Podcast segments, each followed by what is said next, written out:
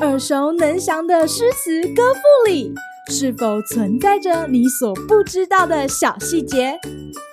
快跟着师傅麦恩居一起补充韵文当中的小惊喜！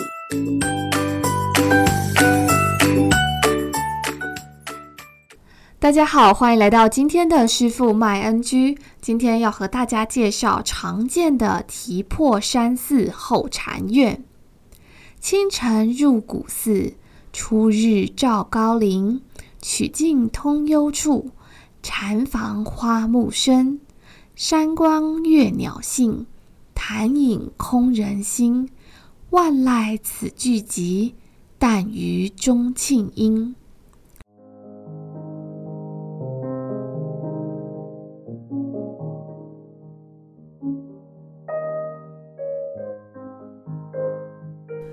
这次要介绍的诗人常见，我们比较少在课本中看到他的身影，但是唐代殷凡的《和乐英灵集》却收录不少他的作品。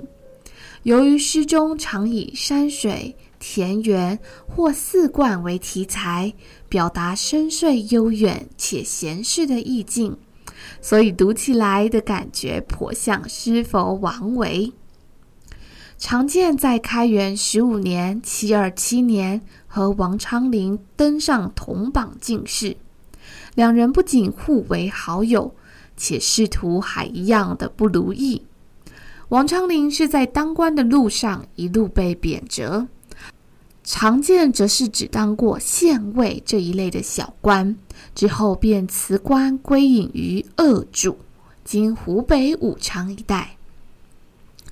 这首诗相当的直白，是诗人写自己清晨来到破山寺的所见、所闻、所感。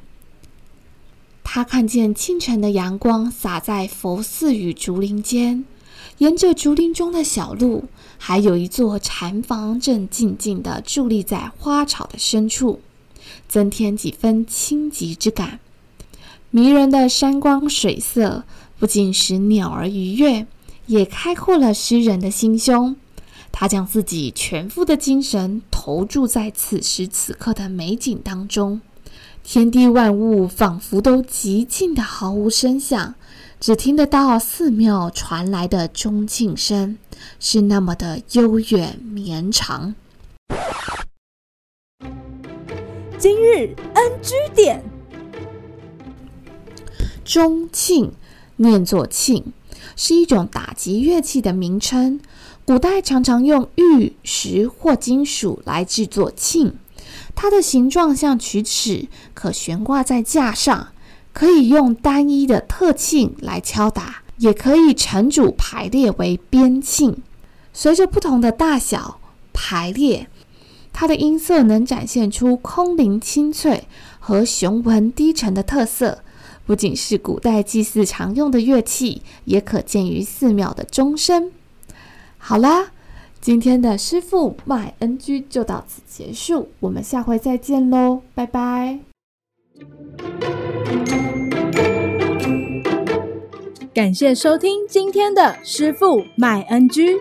想要了解更多有关韵文的趣味知识，请记得按下订阅键，follow 我们，让你的诗词。歌赋不 NG。